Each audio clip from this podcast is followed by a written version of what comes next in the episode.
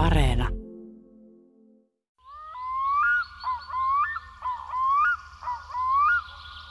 Topelius ehti saada elämässään aikaan paljon, siis hengästyttävän paljon, satuja, runoja, kirjoja ja yllättävän monessa on luonto mukana, sillä Topelius oli myöskin varhainen luonnonsuojelija.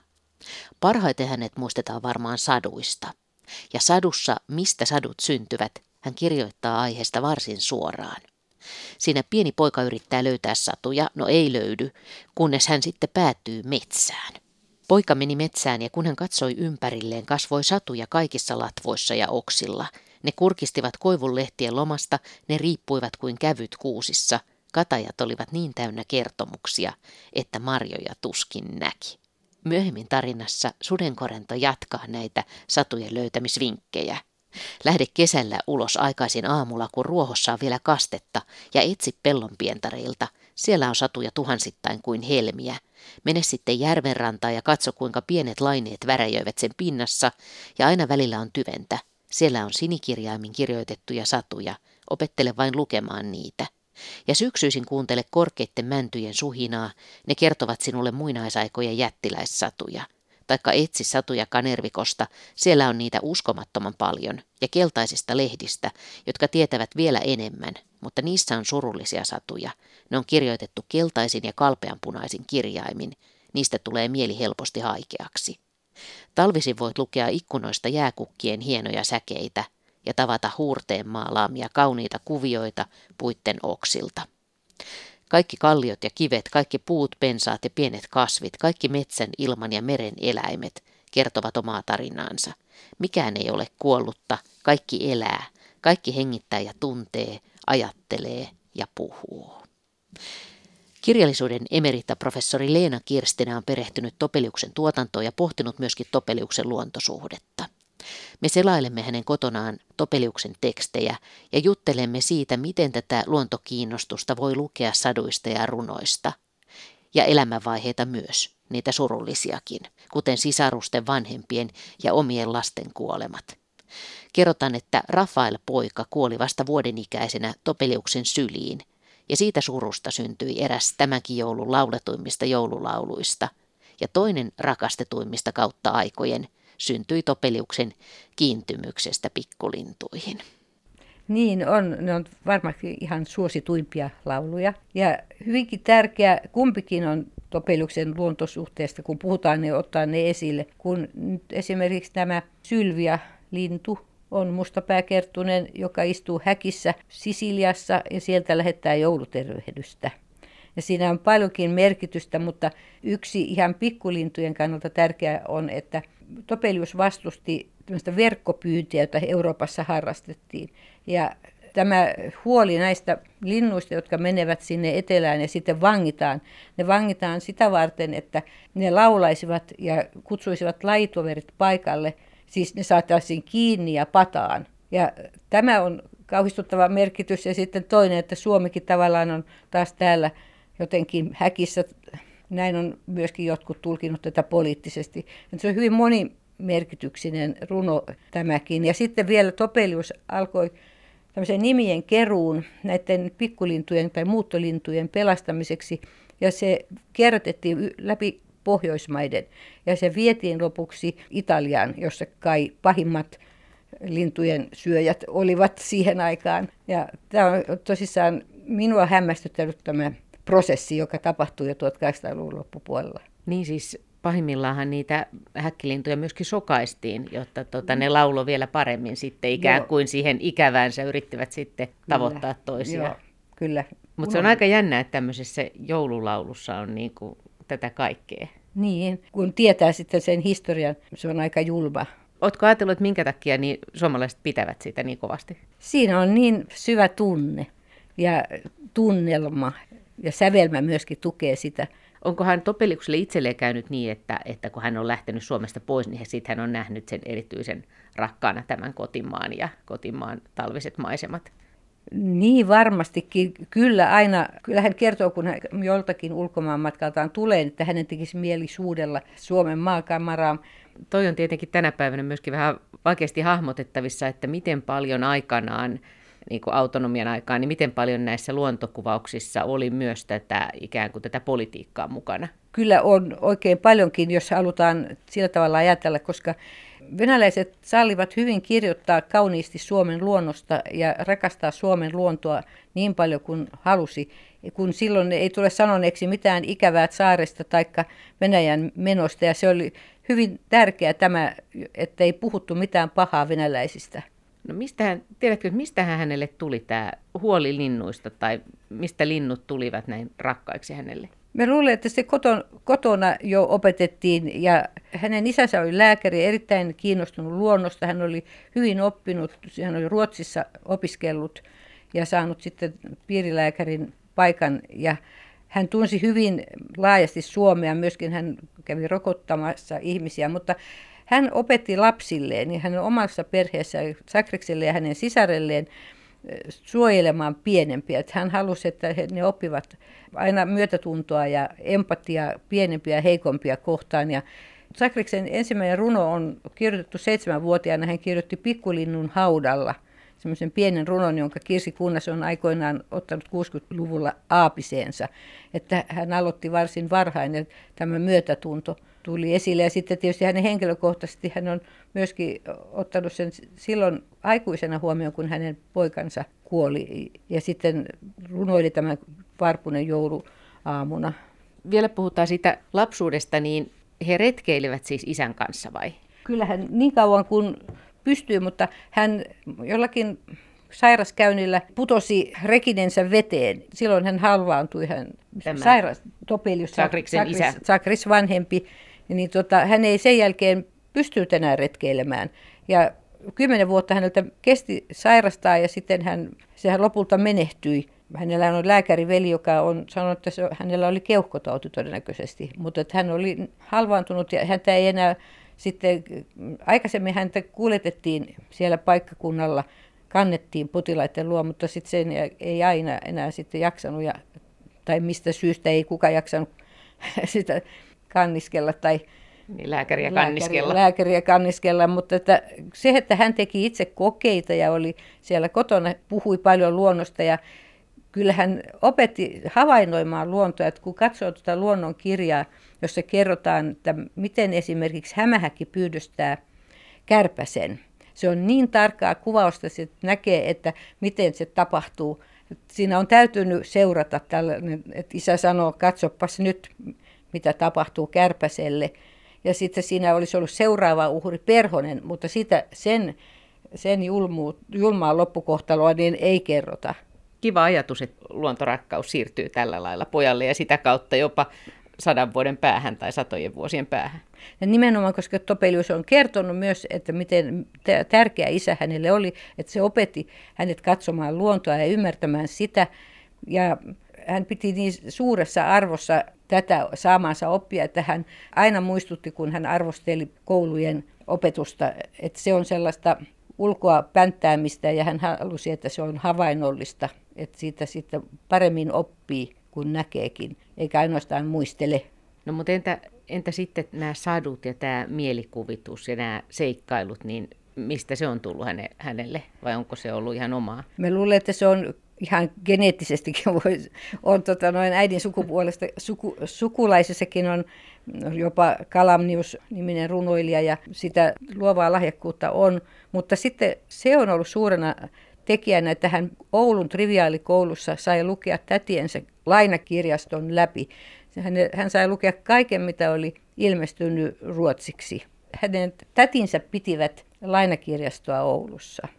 Hän oli Oulun triviaalikoulun oppilaana vuodesta 1829-1832. Ja silloin sen aikana hän luki niin paljon, että hänellä on kirjallisia viittauksia tietysti antiikin kirjallisuudesta. Hän oli hyvä latinisti, koska koulussa ei opetettu kuulemaan muuta kuin latinaa. Piti oppia siellä suomea, mutta suomi opettiin kaduilla, koska uutta kieltä ei ollut koulussa suomea vaikka isä oli halunnut, että hän oppii suomea. Se on meidän äidinkielemme, sanoi isä. Että kyllä Topeliuksen paljon näistä ajatuksista tulee kotoa jo. Topelius tietysti sai koto, kotoa hyvän perinnön. Mutta sitten hän oli opiskeluaikana, hän opiskeli myöskin luonnontieteitä, että hänellä säilyi se luonnon harrastus. että Topelius viihtyi oikein hyvin osakunnassa ja hänen valmistumisensa kesti aika kauan ja kun hän 23-vuotiaana sai lopulta itsensä valmiiksi maisteriksi, niin sitten hänelle ei ollut työtä ja hän sanoi, että 22-vuotias eikä ole yhtään kuolematonta tekoa tehtynä, hän kirjoitti päiväkirjassaan. Ja niinpä sitten kohtalo puuttui. Hänelle tarjottiin Helsingfors Tidningarin päätoimittajuutta. Se tarkoitti yhden ihmisen toimittamaa lehteä. G.O. Vasenius, kirjakauppias, hyvin nopeasti rekrytoi hänet päätoimittajaksi, kun hän oli näyttäytynyt ja näytti yhden tekstinäytteensä Pohjanmaa. Ja siellä hän Siis kun hän oli lukenut kaiken kirjallisuuden, niin hän tiesi, mitä Euroopassa kirjoitettiin. Kaikki Ygot, Dymat olivat hänen suuria iha, ihastuksiansa. Ja siinä näkee, että kun on paljon lukenut, niin on paljon mahdollisuuksia, miten kirjoittaa. Ja hän oli satuihin kiintynyt jo lapsena ja tietenkin... Luettiinkohan hänelle muuten paljon satuja hänelle itselleen? Varmaankin luettiin, koska hänen isänsä silloin, kun hän oli jo sairaana, hän keräsi esimerkiksi muinaissuomalaisia runoja. Hänen luonaan kävi Vienankarjalasta näitä runolaulajia ja hän julkaisi viisi vihkoa Kalevalan mitalla kirjoitettua muinaissuomalaisia runoja ja uudempiakin lauluja. Mä äsken, äsken rupesin miettimään niin, että voiko olla, että aika kohtelee hellemmin luontokuvauksia kuin tämmöisiä yhteiskunnallisia tai poliittisia suuntauksia, että siitä johtuisi se, että nämä hänen luontoa käsittelevät kertomuksensa ja laulunsa kestää aikaa. Kyllä, varmasti siis siinä ei ole mitään semmoista, jotka viittaisi johonkin aktuelliin, jotka, joka aina häiritsee myöhemmin, jos ei ymmärrä. Ja, ja siis vanhentuuhan tieto, näkemykset vaihtuvat, ja, niin kuitenkin tässä on yleisinhimillinen sävy ja ote, siis, jotka voidaan hyväksyä hyvinkin eri aikoina. Mitkä sinun mielestä on koskettavimpia tai vaikuttavimpia Topeliuksen luontokuvauksen ilmentäjiä tai näitä luontokuvauksia, mitä hän on saanut aikaan, runoja tai kirjoja? Tai... Minusta on siis luonnonkirja, jonka hän alkoi, jonka hän alkoi kirjoittaa 1856. Se ruotsiksi ja se neljän vuoden kuluttua ilmestyi suomeksikin. Niin tämä ala-alkeiskouluin tarpeeksi kirjoitettu moniaineinen oppikirja on valtavan hieno saavutus ja sehän on ennen maamme kirjaa niin keskeinen oppikirja Suomen vasta koulunsa aloittaville nuorisolle. Tässä luonnonkirjassakin mainitaan itse asiassa myöskin, mainitaan isoja lintuja, mutta mainitaan sitten myöskin joitain niin sanottuja pikkulintuja, lajilleen, eli, eli Topelius kuitenkin tunsi lintuja tarkemmin kuin vain pikkulintutasolla. No kyllä todella on. Hänelle tietysti läheisimmät ovat nämä, josta on jo puhuttu, nämä kertuset ja sitten varpuset ja tämmöiset meidän tyypilliset linnut, joita näkyy, pääskyset. Lapset voivat näitä havaita. Mutta tosiaan tähän lintujuttuun voi vielä nämä linnun pöntöt liittää, jotka olennaisesti kuuluu, koska 1868 kiellettiin lintujen munien kerääminen ja syöminen. Ja sitä varten aikaisemmin, siis iät ja ajat on pystytetty näitä linnunpönttejä, kun on tarvittu ruokaa. Ja se sitten kiellettiin, niin siitä seurasi, että linnuilla ei ollut pesimäpaikkoja. Ja tästä sitten tosiaan Topelius innostui ja antoi niitä ohjeita, että minkälaista kulunutta puuta, vanhoja lautoja tai kaarna pitää laittaa siihen, ettei uutta puuta. Ja silloin sitten tämä luonnonsuojelu muutenkin heräsi ja myös alettiin tehdä näitä linnunpönttöjä. Ja ne ohjeet julkaistiin siinä tämän luonnonsuojeluyhdistyksen lehti, lehdikä, lehdykäisessä. No entä sitten se Varpunen? Tiedätkö, että minkä takia Varpunen oli juuri Topeliukselle tärkeä? Varpunenhan on aika semmoinen vaatimattoman näköinen, tosin läheltä katseltuna kaunis lintu. Niin, no siinäkin on tietysti monta merkitystä ja varpunenhan on katuluksen suuri, suuri lintu tai pieni lintu, joka on runoilijan symboli. Mutta sitä ei yleensä ajatella, mutta meillähän joulun aikaan talvella nähdään varpusia. Ei täällä ole pääskysiä. Ja kun se on varpunen jouluaamuna, niin se voidaan hyvin ajatella, että kun se tulee koputtelemaan ja saa pikku tytöltä siemenen, niin se kertoo tavallaan sielunlinnun tarinan, että se on se pieni veljeni, joka tulee pyytämään siementä ja näin yhdistää jonkun tämmöisen surun ja tavallaan myös sitten lohduttaa, että voi auttaa varpusta. Niin tähän liittyy Topeliuksen oma kokemus, eikö niin? Siihen liittyy oma kokemus, Rafael Pojan kuolema. No entä sitten se lintujen suojelu yhdistys. Eikö, eikö Topelius perustanut semmoisenkin jonkun pikkulintujen suojeluyhdistyksen? Joo, niin se kertus, tai siis kertusten yhdistyksen, joka sitten oli nimenomaan kouluissa hyvin suosittu harrastusmuoto.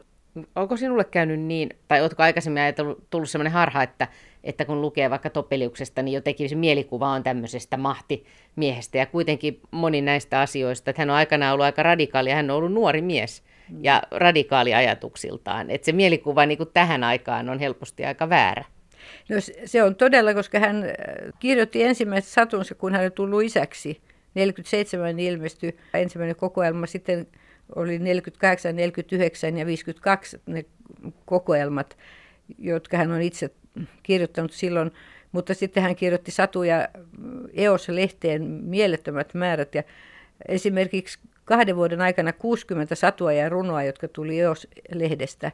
Että hän purki niin tätä poliittista harmiaan kirjoittamalla satuja ja runoja ja on pitänyt nimenomaan satujen kirjoittamista. Ja sen, kun, sen huomaa, kun lukee, että siellä on huumoria ja elävä kertoja, joka ottaa huomioon yleisönsä ja lapsen ja aikuiset ja mutta onko sinulle käynyt myös niin, että ensin on niin mietti, et miet, miettinyt jotenkin häntä ajatellut tämmöisenä vaan tämmöisenä vanhana mahtimiehenä? E, voi olla, mä en muista oikein, mutta mä kyllä jossakin vaiheessa aika varhain huomasin, tai siitä oli keskustelu jossain, että aina kirjallisuuden historiassa kaikki kirjailijat ovat jo vanhoja, mutta yksikään niistä ei ole kirjoittanut vanhoina koko tuotantoaan. Että se on semmoinen kirjallisuushistorian harha. Olet oikeassa, olen samaa mieltä. Topeliushan oli myöskin metsien suojelija, eikö niin? Kyllä. Joo, kyllä. Tosiaan nythän siinä oli tästä eläinsuojeluyhdistyksessähän on ideana, että eläinrääkkäys loppuisi. Esimerkiksi just, että linnut on ensin, joten silmiä sokaistaan, ja sitten on hevoset, jotka otettiin huomioon, että ei niitä saa rääkätä. Se on yleiseurooppalainen tendenssi, oli pyrkiä pois tämmöistä eläinrääkkäyksestä. Mutta sitten on tämä modernisaatio, ja mitä modernisaatio tuo metsäluonnolle, niin sehän on oma lukunsa. Ja Siis ensinnäkin tämä kaskenpoltto oli Topeliuksen mielestä lopetettava ja sitten raiskeuks hakkaaminen oli hänestä huono juttu. Ja sitten tuli nämä metsäteollisuus. Metsäteollisuus ja sen laitokset, jotka kuluttivat puuta entistä enemmän. Ja siinä Topelius joutui tosissaan riitoihin, kun hän, hän tietysti Helsingin Forst Tidingerin päätoimittajana hän kirjoitti, ja kun hän suuttui, niin siitä tuli kipakkaa tekstiä. Ja nimenomaan, että että myöskin saduissa hän ajattelee, että hän semmoisen metsän kuningas, eli Tapion, Tapion ukko, niin metsän kuninkaan, kuningas sadussa, jossa on metsän tämmöiset kalevalaiset jumalat paikalla ja lapset katsomassa, että mitä siellä tapahtuu. Että keskustellaan siitä, että voiko säilyä ilman ihmistä metsä, jos sitä hakataan loputtomiin. Ja siinä kyllä tulee toteamus, että ei välttämättä, jos se hakataan totaalisesti. Niin kun hän kirjoittaa siinä näytelmässä, että siis Tapio sanoo, että jos Suomessa ei ole puita, niin Suomessa ei voi elää. Että jos totaalisesti hakattaisiin, niin se tuomi ei voisi elää. Ja kun ajattelet nykypäivää ja tätä ilmastonmuutosta, niin se on aika hyvin sanottu ja varoitettu. Esimerkki hänen kirjoitustyylistään, tämä on hänen elämäkerrallisia muistiinpanojaan ja hän kirjoittaa seuraavalla tavalla.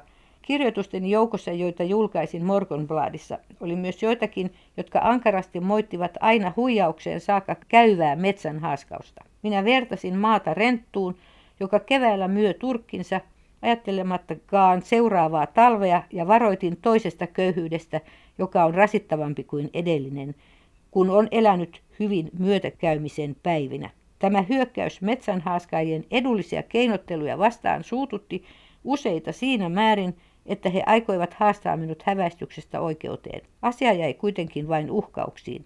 Haaskausta jatkettiin, kunnes hinnat laskeutuivat Englannissa liiallisen puutavaratulvan vuoksi kaikista Pohjoismaista. Suuria rahasummia virtasi maahan, ne saivat ehkä kaikenlaista hyvääkin aikaan, niin kuin raha ainakin, kun sitä käytetään oikein – mutta suurin osa hävisi yhtä pian kuin oli tullutkin, kadoten ylellisyystavaroiden suureen maahantuontiin ja jättäen jälkeensä ennestään tuntemattomia tarpeita, sekä kevyen tavan käsitellä rahaa, mikä tavallisesti aina seuraa nopeaa ansiota. Niin, eikö Topelius ollut itse asiassa myöskin vastustanut tämmöistä liikaa materialismia? Nimenomaan materialismia, että, että siis hän oli innostunut kaikista keksinnöistä. Mutta sitten äh, tämä mammonan palvonta, liian rahan jumalointi ja esimerkiksi Topelius ei kerta kaikkiaan sietänyt tämmöistä kerskakulutusta ja varmaankin olisi nyt mukana muovin vastaisessa taistelussa, jos olisi mahdollista. No entä sitten vielä, kun mietitään näitä Topeliuksen luontosatuja, niin mitkä sinun mielestä on kauneimpia tai koskettavimpia luontokuvauksena tai ajatustensa pohjalta? Mä muutamia kaivoin tuossa esiin, kun ei äkkiä muista kaikkia. Minusta siis kauniit sadut on tietysti eri juttu, mutta minusta ne on ihan yhtä kauniita kuin Adalminan helmi ja tämmöiset yksilölliset sadut, jotka tietysti koskettavat. Mutta olen katsonut nimenomaan siltä kannalta, että miten hän on ratkaissut tämän luonto-ongelman ja miten hän opettaa lapsille sen käsitteen kuten metsän kautta. Esimerkiksi metsän lapset, miten metsän lapset oppivat lukemaan. Ja minä ajattelin, että mitäköhän se mahtoi ollakaan. Niin ne oppivat lukemaan, kun he katselivat metsää. Eli ne oppiikin niin kuin ikään kuin tätä luonnonkirjaa lukemaan. Ne, ne nimenomaan oppii luonnonkirjaa lukemaan. Sitten, mikä on kauneinta metsässä?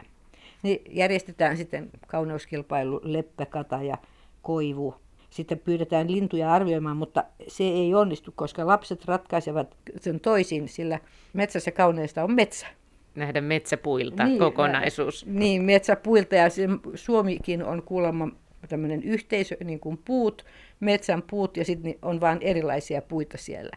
Ja se on semmoinen, sitten jossain sit panteisminkin tuo tämmöisen, että yhdessä sadussa luonnon salaisuus. Se on minusta kiva, koska se sillä tavalla kiva, että siellä on tiedemies tämmöinen harmaa parta, joka mittaa kaikkea ja haluaa luonnosta, mitä hyötyä siitä on.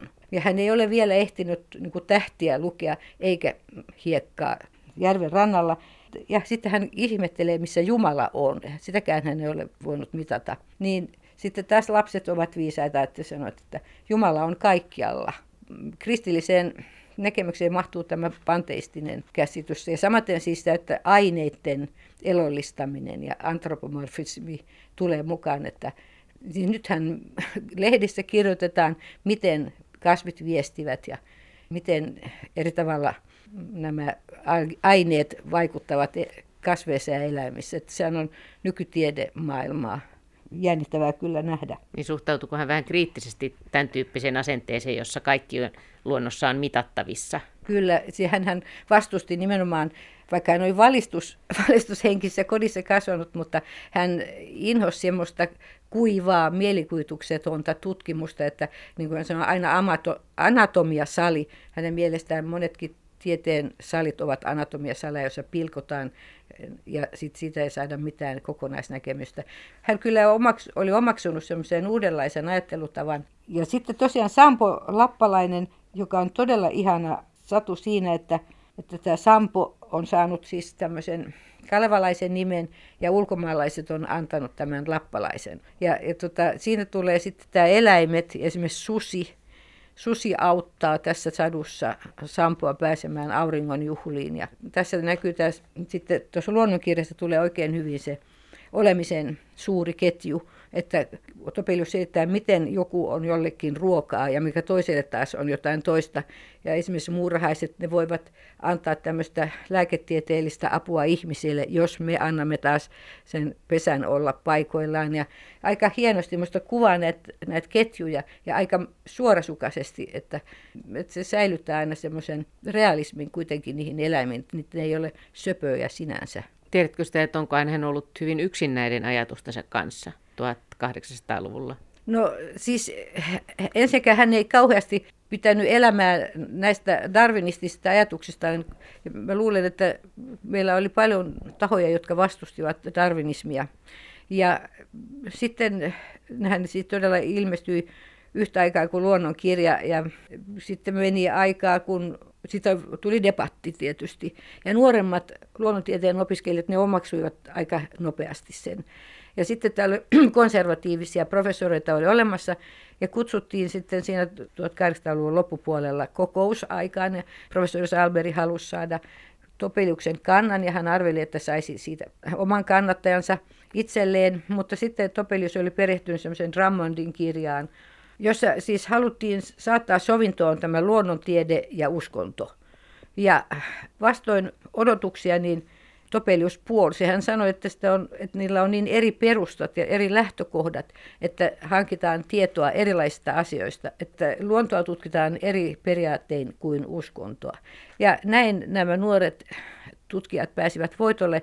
Topeliuksen omassa ajattelussa nämä tuntuu kulkevan ihan, ihan hyvin rinnakkain molemmat. Kyllä ne tuntuu ja jopa sitten vanhemmiten hän mietti hindulaisten uskontoa, että he pelkäävät juoda vettä lasista, koska saman tien se on täynnä elävällistä elämää.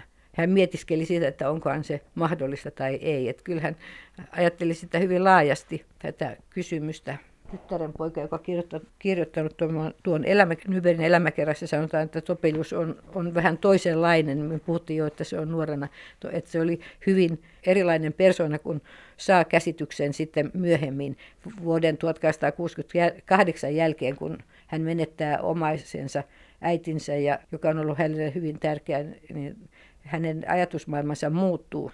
Se oli se suuri nälkävuosi ja äiti hoiti lääkärin vaimona, on oppinut hoitamaan sairaita nämä kulkutautien rasittamat nälkiintyneet ihmiset tuli koottiin sinne kudneisiin ympäristöön ja hän sai lavantaudun itse ja kuoli. Et se oli Topeliukselle kova paikka, että hän, hän muuttui. Olisiko hän voinut ikinä kuvitella, että hän on näin suosittu edelleen, tai onko Topelius edelleen suosittu? Kyllä, mä luulen, että tämä, siis nämä sadut ovat edelleen käypää tavaraa. Ja jouluaikaan ja nämä joulu, joululaulut. Joulua.